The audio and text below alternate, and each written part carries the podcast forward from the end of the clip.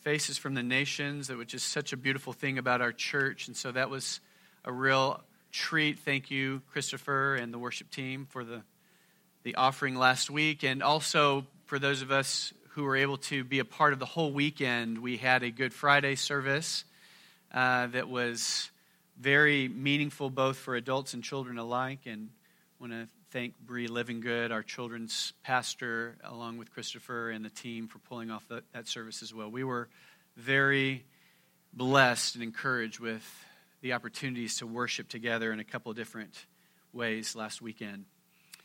And I hear, I've heard stories that at post Easter service, there were lots of dinners and fellowships that went on um, around, around the Easter meal. We had, we had a house full of people in our, in our home, from college students to internationals and single moms that were with us um, on Sunday. And I heard different families.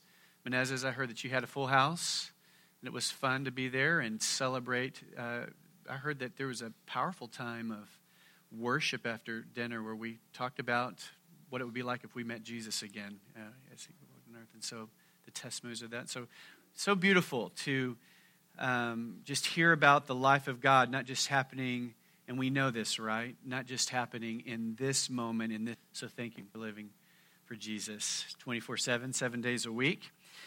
Uh, we, we, we talked, and it's actually interesting of what happened at the Menezes household, but we talked last week, because that's where we're going to go a little bit today we talked last week that when Jesus rose from the grave, um, he appeared to people.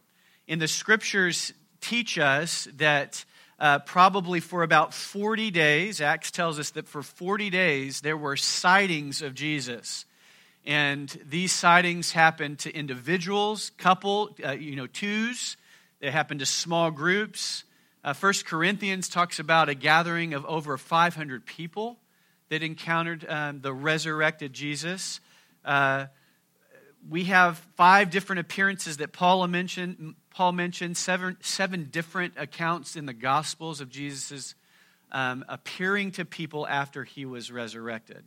And I think there's purpose and intent for how Jesus went about it. Amen? Anytime that God or Jesus does something, um, it's intentional. Uh, there's a reason. And I think that the first reason was that he wanted to make it very clear for the doubters that were there during that time and for us today that he's alive. Not just one person talked about it, that's a crazy person. Not just a group, they can make a pact and, and uh, uh, try to come up with a story, but hundreds of people in different occasions saw the risen Christ and talked about it and wrote it down. And sad to say, but, but convincing in its own way, that many of these, especially those who were preachers of the gospel, ministers of the church, gave their life because of the testimony of Jesus. Because they believed that Jesus was who he said he was, that he wasn't just a great teacher or a great man, but he was the Savior of all mankind. After he died, it should have been over, but it wasn't. Jesus showed himself alive, and these men and women lived their lives with such an, such an eagerness to proclaim Jesus after his resurrection appeared because he wanted to testify, I'm alive.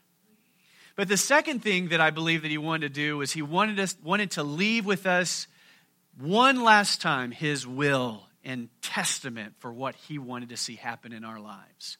You know, when we die, we uh, usually write up most most of the time if we're thinking ahead we have a real a will written that describes how we want our stuff to be handed out and how we want to be remembered. And we write it down. We have a lawyer officially uh, uh, declare that it's, it's, it's from our it's our desire. And then an executor of a will oftentimes a family member is put in charge so that when that person dies, the will is read, and we all that are, are alive get to hear what this person wanted to see happen after his or her death. It just so happened that Jesus did die, And he did say some things before he died, but he rose again. So he just was a living will. He was walking around for 40 days saying, Until I ascend, I just want you to know this is what I want to give you, and this is how I want you to live. And so we are going to take a moment, take some happen after his resurrection and before he ascends into heaven, and listen to Jesus' will for his disciples, both then and for us, because as we read, we read ourselves as Jesus wanted us to into the story, the story of the living God. All right, so those last words through the lens of Peter. And I chose Peter because a lot of the different accounts have Peter in the story. And uh, the, last, the last part of our time this morning will end with one of the most important conversations, I believe, with Jesus and his followers before he ascended. And so let's look at John 21 this morning. So open up your Bibles, pull out your cell phones, your tablets. For those of you who have memorized the whole New Testament, get your, get your mind geared up. Go ahead and go, however you do it, flip over in your mind to John 21. And if none of that's true, we'll put it up on the screen. So before we go there, let me set the stage. And let me say this one more thing about, about Jesus and his resurrection and his appearing and, and teaching during his time on earth before his ascension. The purpose, I believe, of Jesus' written word to us or his communicated word to them at that time was you've, you've seen a lot of things happen through my life. You've heard a lot of things about my life if you've read the Gospels. But I want you to know this, and it's, it's, it's what he said when he was alive before his death in John 14. He says, I tell you the truth, verse 12. Anyone who believes in me will do the same works I have done, and even greater works, because I'm going to be with the Father.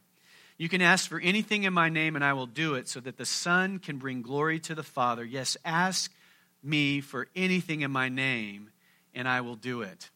Jesus is not just speaking, he is commissioning, and as we'll learn a little bit later, he's commissioning with his authority and with his power to do greater things than he has done. And I believe that's not only through our own individual lives, but one of the greatest things he did is to send his spirit into the world so that he could multiply his presence throughout the world, where millions upon millions of people live out this living faith with the power of God on a daily basis.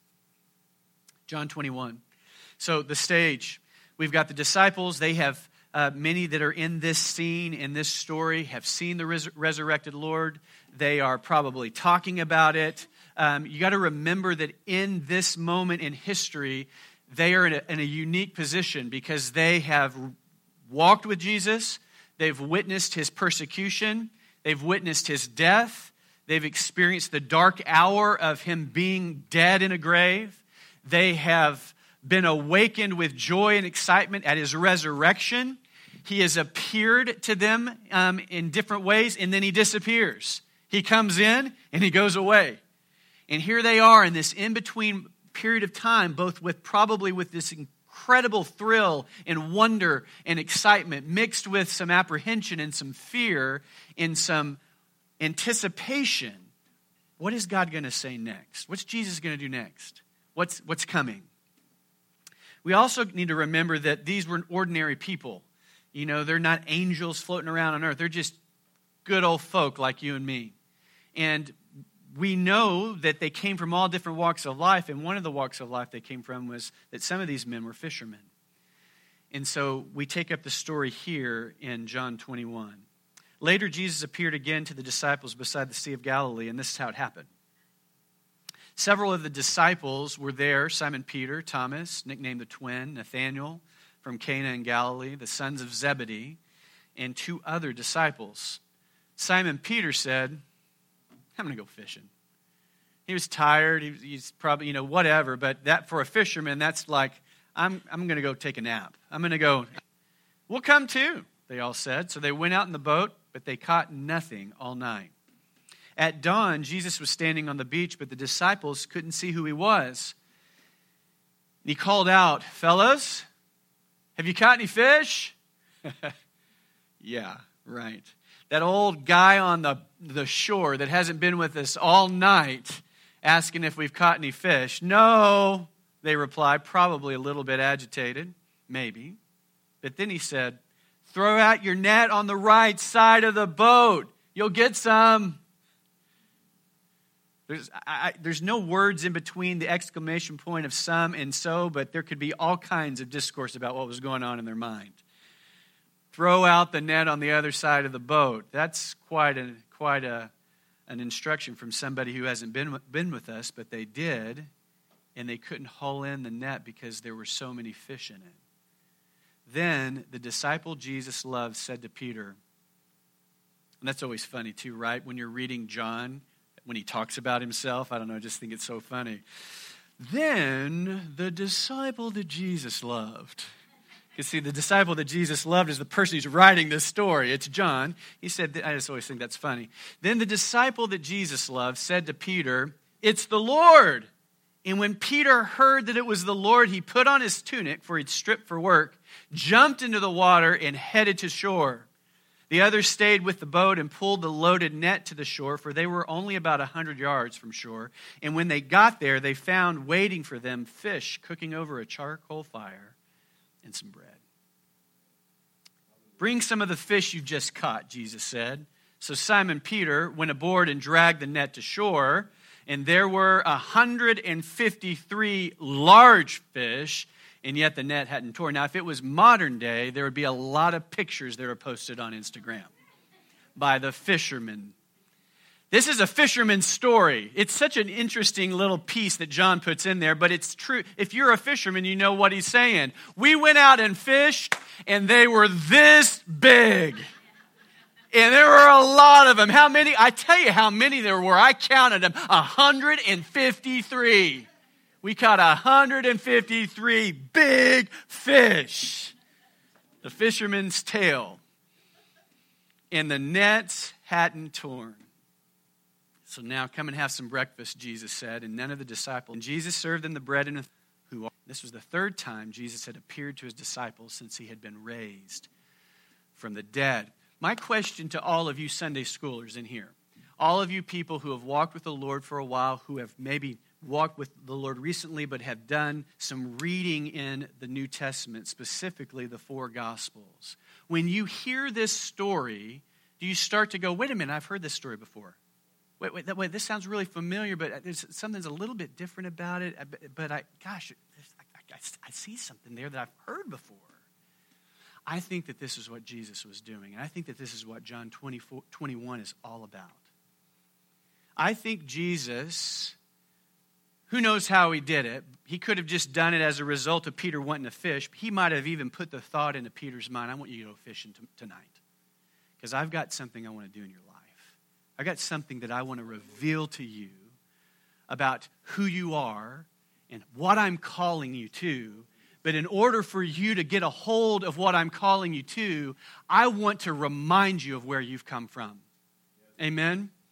For many of us in this room, the story is not just about what's going to happen. The story is about Am Isaac and Jacob, the God of the yesterday, today, and forever, the God who saved us and set us free, is alive today, standing on the shore, and he's calling us to something new but he's reminding us that he's always been with us and he's done great works before, he can do them again. We're seeing Peter and the disciples' story played in review right before our eyes. Jesus is reminding them of some things they've already experienced.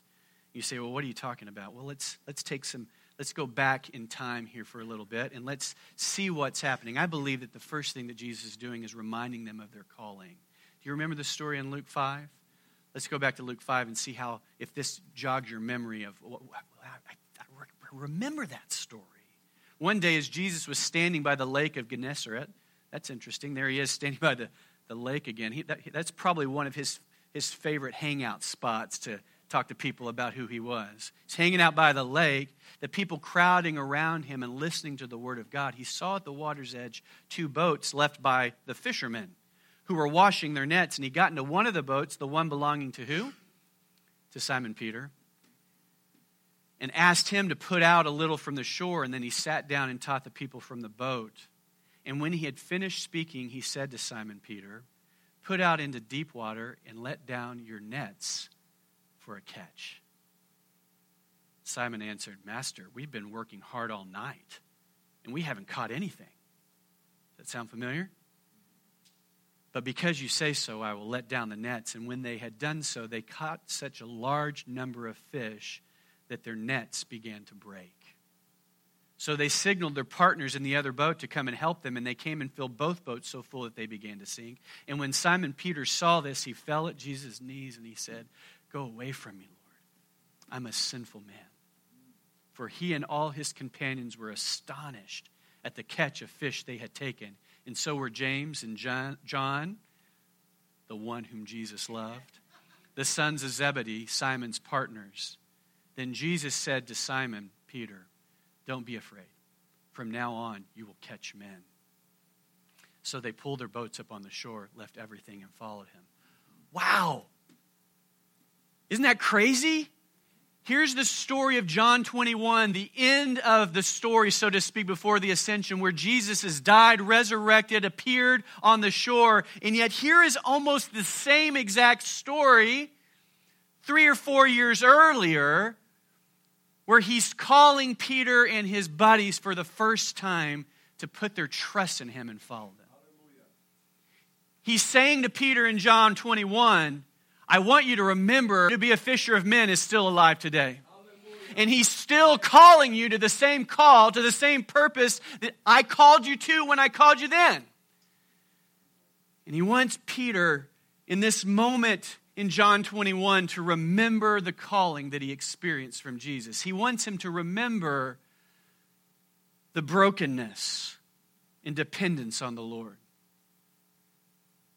He wants to remember you know, at that moment, I doubted that this great teacher that was teaching the crowds knew anything about my life, knew anything about fishing, could break into my world and, and, and turn my world upside down, and he did.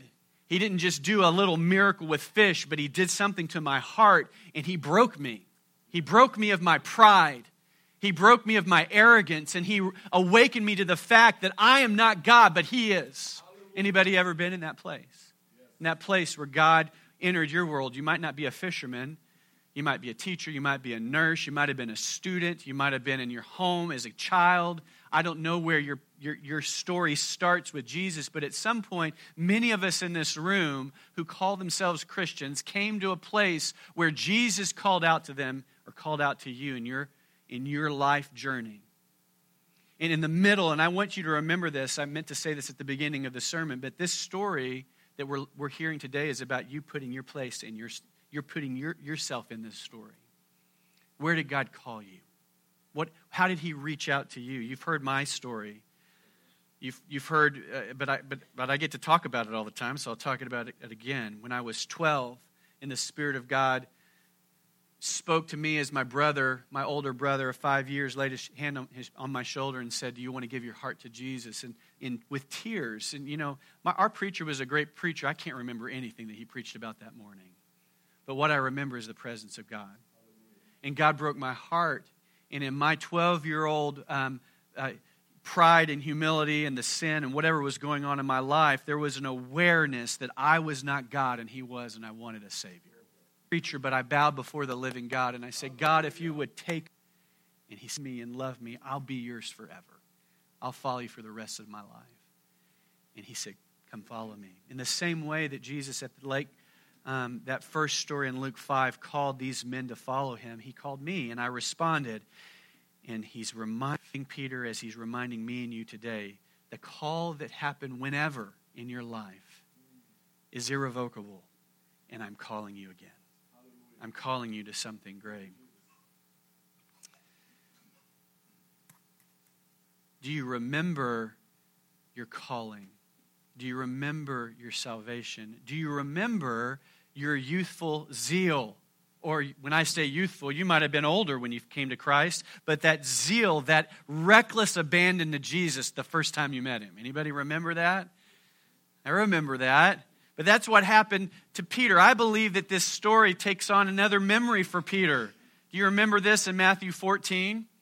But Jesus immediately said to them, as he's walking by them, remember, Jesus walks kind of like a ghost or a, a person outside their boat. And they look over there and he says, Take courage, it's I, don't be afraid. And Peter replied, Lord, if it's you, tell me to come to you on the water.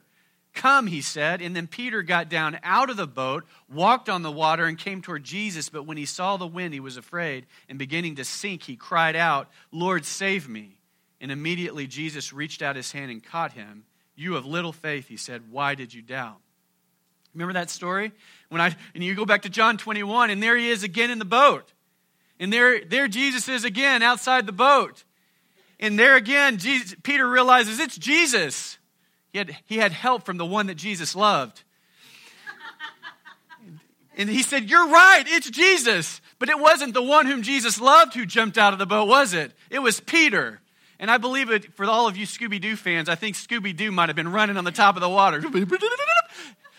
I don't know what happened. All I know is that when he jumped out of the boat, he didn't care. He didn't have doubt anymore. He wasn't afraid. It might have been 10 feet, it might have been a foot. I don't know what happened. It centers around his zeal to get to Jesus.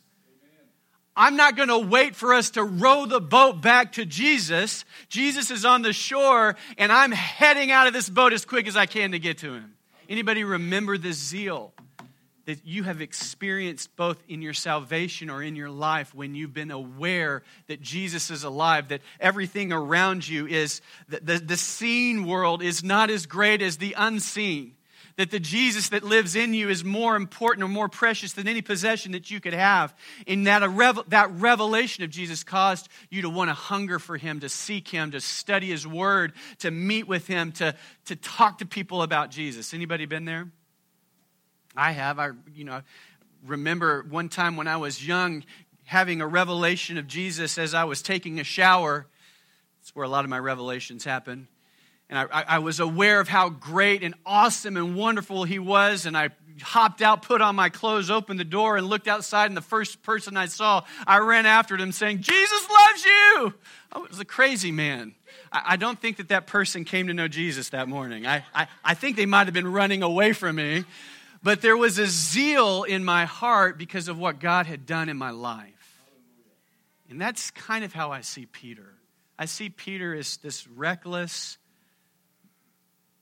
uh, impatient person who has had a revelation and a friendship with the living God, and he wants to be with him. You were convicted. You responded to me. I walked with you. We did great things together, and I know that you love to be in my presence and I know that you're not a man who doubts me anymore. Come and run into my presence. Do you remember your moments of zeal, your moments of passion, both in the, in the, at the beginning of your walk with Jesus, but maybe even to yesterday, today, and how Jesus is your all in all? John, Jesus was reminding Peter of his zeal that day and what he was calling him to. Jesus said to Peter, Don't be, be afraid. From now on, you will catch men. You're not going to just be a fisher, fisherman of fish. You're going to be fishes for men. Fish for men. And, and, and that is the main call that Jesus speaks every time that he appears to people throughout his time between the resurrection and ascension. Listen to some different, different passages of scripture, different moments where he talks to disciples. Matthew 28 18, Jesus came and told them, this is in that in between time, I have been given all authority in heaven and on earth. Therefore, go and make disciples of all the nations. Luke 24, 45 through 47. Then he opened up their minds to understand the scripture. And he said, Yes, it was written long ago that the Messiah would suffer and die and rise from the dead on the third day. It was also written that this message would be proclaimed in the authority of his name to all the nations, beginning in Jerusalem. There is forgiveness of sins for all who repent.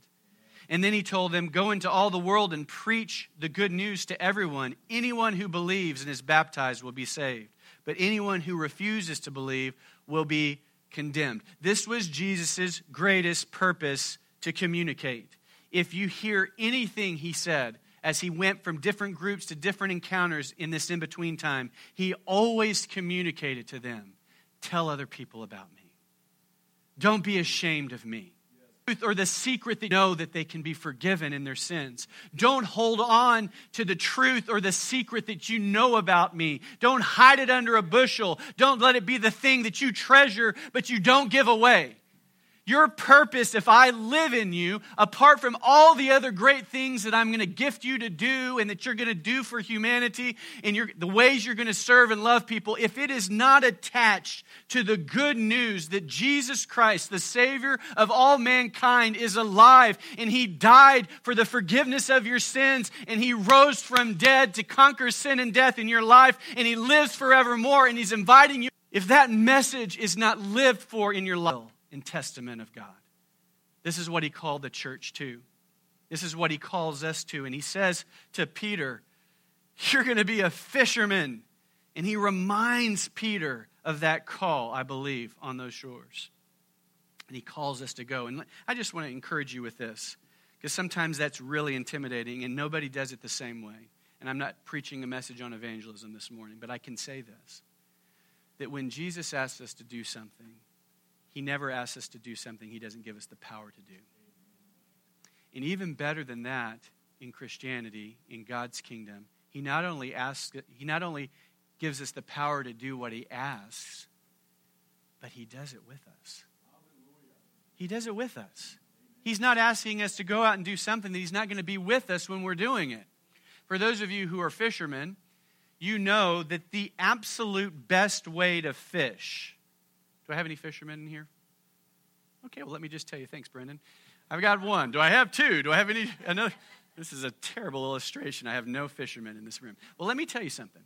If you are a fisherman, you can learn some skills, you can learn some ways of observing a creek or a lake or the ocean, and you can become a professional fisherman. But even as a professional fisherman, and I am not, and most people are not, the best way when you go to a new body of water to catch fish is to find an expert guide. If you can go with somebody that knows that river, that knows that lake, that knows that ocean, and fish with them, you're going to catch fish. I've had two different experiences. One was a few years ago, I went with a couple of buddies of mine, and we hired a guide. And he took us out, and I realized really early on that the reason that we had paid him was to pay him to fish. He wasn't really teaching us to fish. He took us to all his best spots, and he would cast and he would catch these big fish. And then he would say, You try, and he wouldn't teach us how to do it, and we'd try, and then he'd speed on to the next place. We spent five hours with an expert fisherman. He caught a lot of nice fish. We didn't catch anything. Story number two on a fishing boat off the coast of Florida with a good friend of mine from college, and we go out and we hire another expert guide, and he takes us out there and he takes us around and he finds the fish with his depth finder and then he baits the, the, the pole and he says, This is how you do it. And he throws the pole in and he shows us the technique and he pulls up this massive fish. He reels it in. He lets us look at it. We hold it. We take pictures. We think, well, what? For those of us that learn how, he shows us how to cast it. He stands there and he talks to us. He watches. He says, put it over there. And he's with us the whole time. And all of a sudden, we start catching fish. And we caught some of the, I'm telling you, they, they, they were big fish. We caught big fish. We caught a lot of fish because we had an expert guide with us. Ladies and gentlemen, the Spirit of God lives in us.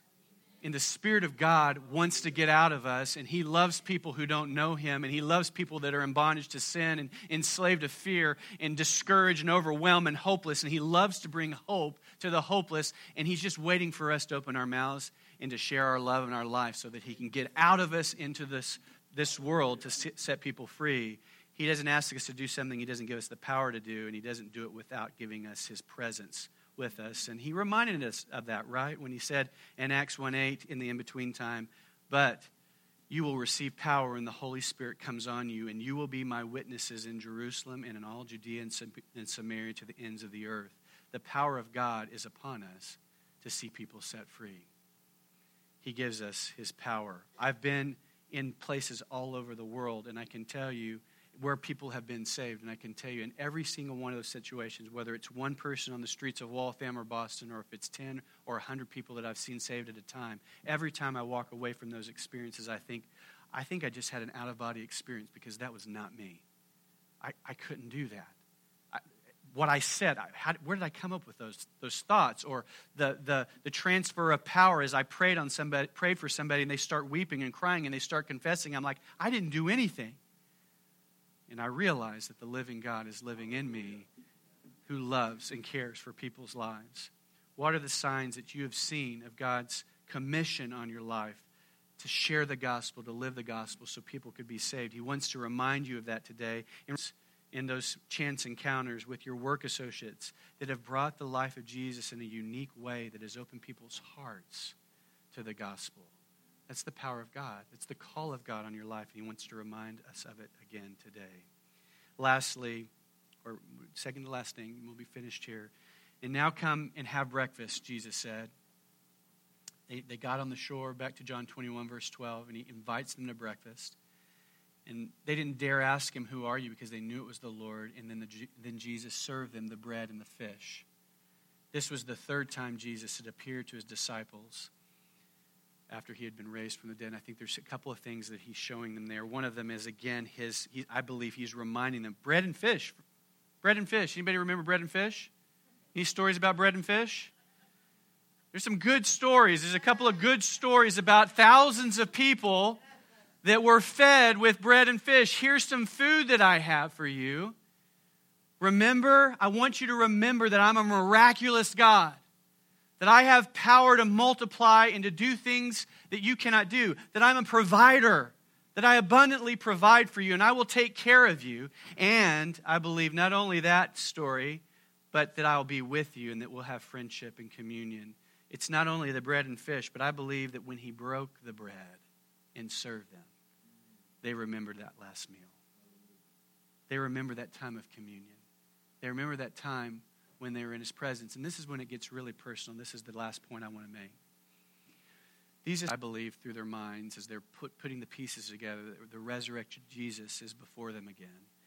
He's reminding them of the call, that repentance, that zeal, that passion, that faith that they, they've experienced in following him, the miracles all of these things are coming to their minds as I, as I hope and pray that Jesus there on the shore of the lake. And he hands out the meal, and I believe as he broke the bread, that they remembered that last moment with him. And then I think that Peter had a profound encounter. So, one story that we, we haven't spoken about yet that I believe was remembered that day was the story of Peter, but it wasn't a supernatural or spectacular memory, it was a tragic memory. You remember the last thing that happened to Peter before Jesus died?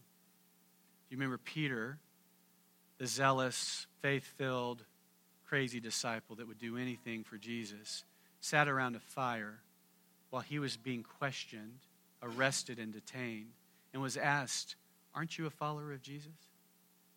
And Peter said, No, no. And then the last time that Peter said it, he cursed.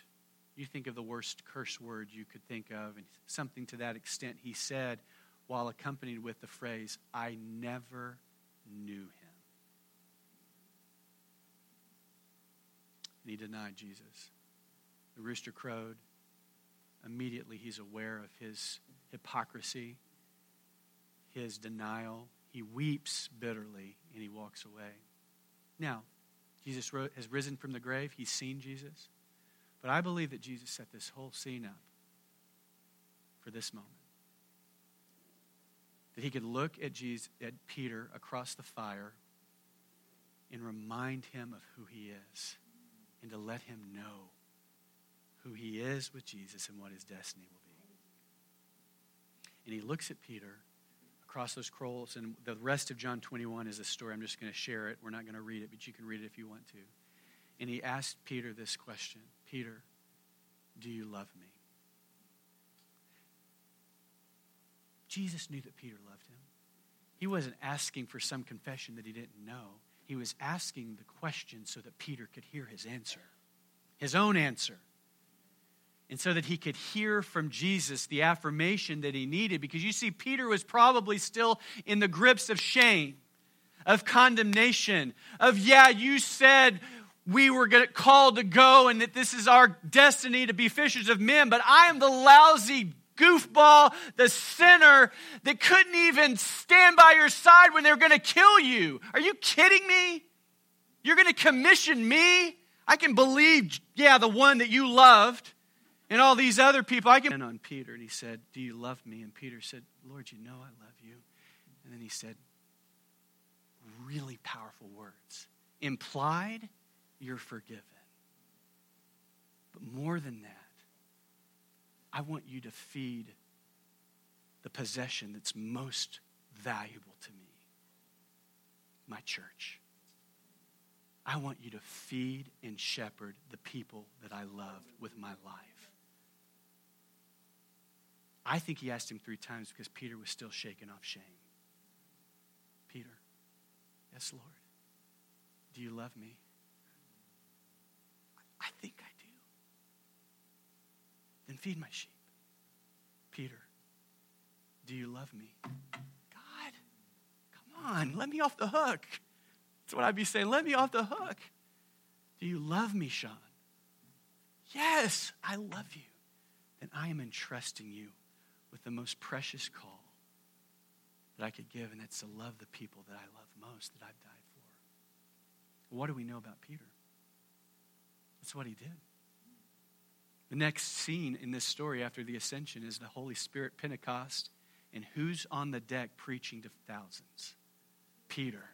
You think he's preaching from shame? Do you think he's preaching from condemnation? No. He's free. He's free. Jesus said, You're free. Now preach it. Go for it, Peter. Listen, this is, this is our story. This is your story. If you're sitting in this pew and you've been called, they're not pews anymore, these chairs, if you're sitting in these chairs and you have been called and you've been saved and you've been with Jesus and you've experienced moments of power, moments of intimacy, moments of denial with some shame and condemnation, Jesus, feed my sheep, preach the gospel, be fishers of men, live the life because I love you. Stand up with me, let's pray. Lord Jesus, we thank you that this is the life that you've called us to.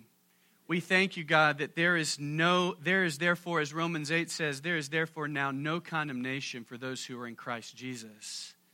Because the Spirit that brings freedom has set us free, set us free from that condemnation and that doubt and that self uh, hatred and whatever we go through. Lord, your forgiveness is real to continue the call on our life. Lord, would you right now flood us? with an awareness of the fullness of who you are. Lord, throughout this whole story, there's, there's different points for different ones of us in this room. Lord, you're reminding us that, Lord, your salvation was real when you called us. Your salvation was real. It cannot be taken from us because you're the one that called, you're the one that saved, you're the one that commissioned. Lord, and you're the one that stays by our side. Even when we are faithless, you are faithful. Lord, we believe in the call that you placed on our life by the lake. We believe. Lord, you have been one who has brought, brought us to places of brokenness and awareness of our own sin. Lord, if there is an awareness that we need to be aware of this morning, we'll go there gladly because in that place of repentance, there's life. There's forgiveness. There's always forgiveness. If we confess our sins to you, you are faithful. You are just to forgive us and to cleanse us of all unrighteousness.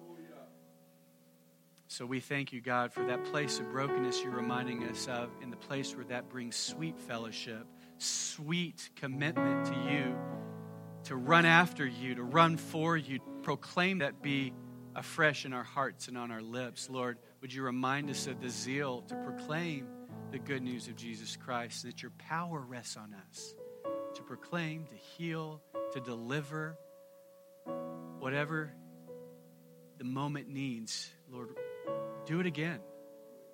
Do it again in our life. And Lord, if there's any reticence in this room as believers because we have fallen, we've denied, we've wrestled with unbelief, and Lord, whatever whatever we would, we, would condemn us, Lord, would you allow us to see your eyes looking at us this moment with affection that says, I know you love me. And be about the business of loving my body. Be about the business of loving the church. Be about the business of loving those who don't know me. I'm with you. You're forgiven. Now go. Follow me. Lord, wherever we are, would you minister to us this morning? In Jesus' name. If you are in one of those places, you can pray right where you are as we worship. There's no need for anything but you to surrender yourself to the Lord in the way that He wants to speak, but it might be sometimes that you would like to invite somebody else into that place or that journey. Maybe it's provision, maybe it's healing, maybe it's forgiveness, maybe it's confession, whatever it is. If you need somebody to pray with you, we'll have some of our life group leaders leaders up front if you need. Let's just worship and respond to the Lord in these moments.